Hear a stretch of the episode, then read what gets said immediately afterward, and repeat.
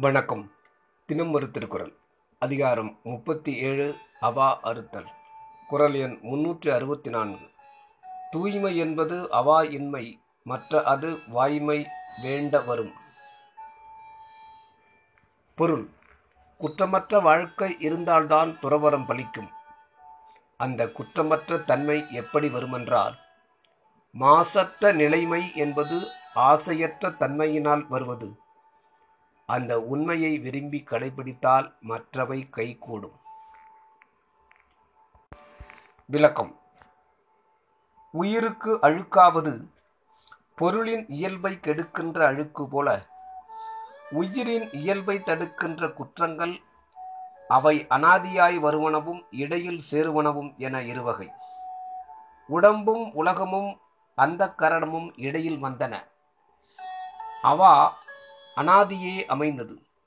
அவா என்ற குற்றம் உயிரின் தன்மையாய் உயிரோடு கலந்து நிற்கும் தன்மையது செம்பிலுள்ள களிம்பை நீக்க ரசவாதத்தினால் பச்சிலையின் சாரத்தை புடமைத்து உட்செலுத்தி அச்செம்பினின்றும் களிம்பை நீக்குவது போல உயிர்குணமாகிய அவாவை உண்மை பொருளாகிய இறைவனை தவஞான ஒழுக்கம் என்னும் நெருப்பினால் ஆன்மாவில் பாவனை செய்கின்ற கலப்பினால் ஏற்றி அக்களிம்பாகிய அவாவை முற்றும் நீக்க வேண்டும் என்பதனை வாய்மை வேண்ட தூய்மை வரும் என்றார்.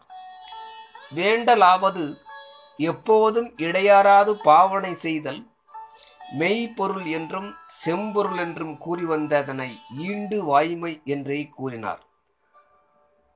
அகந்தூய்மை வாய்மையார் காணப்படும் என்றும் மனத்துக்கண் மாசில நாதல் அனைத்து அறம் என்று கூறியதும் இதனையே. இனி மேற்கூறிய தவங்களும் யோகங்களும் படிநிலைகளாய் உயிர்களுக்கு முக்தி நிலையை பெற உதவும். ஆனால் அவா அறுத்தலே நேராக இறைவனை பற்றுவதற்கு சாதனம் என்பதனை வாய்மை வேண்ட அவா இன்மை தூய்மை வரும் என்று முடித்து கொடுத்தார்.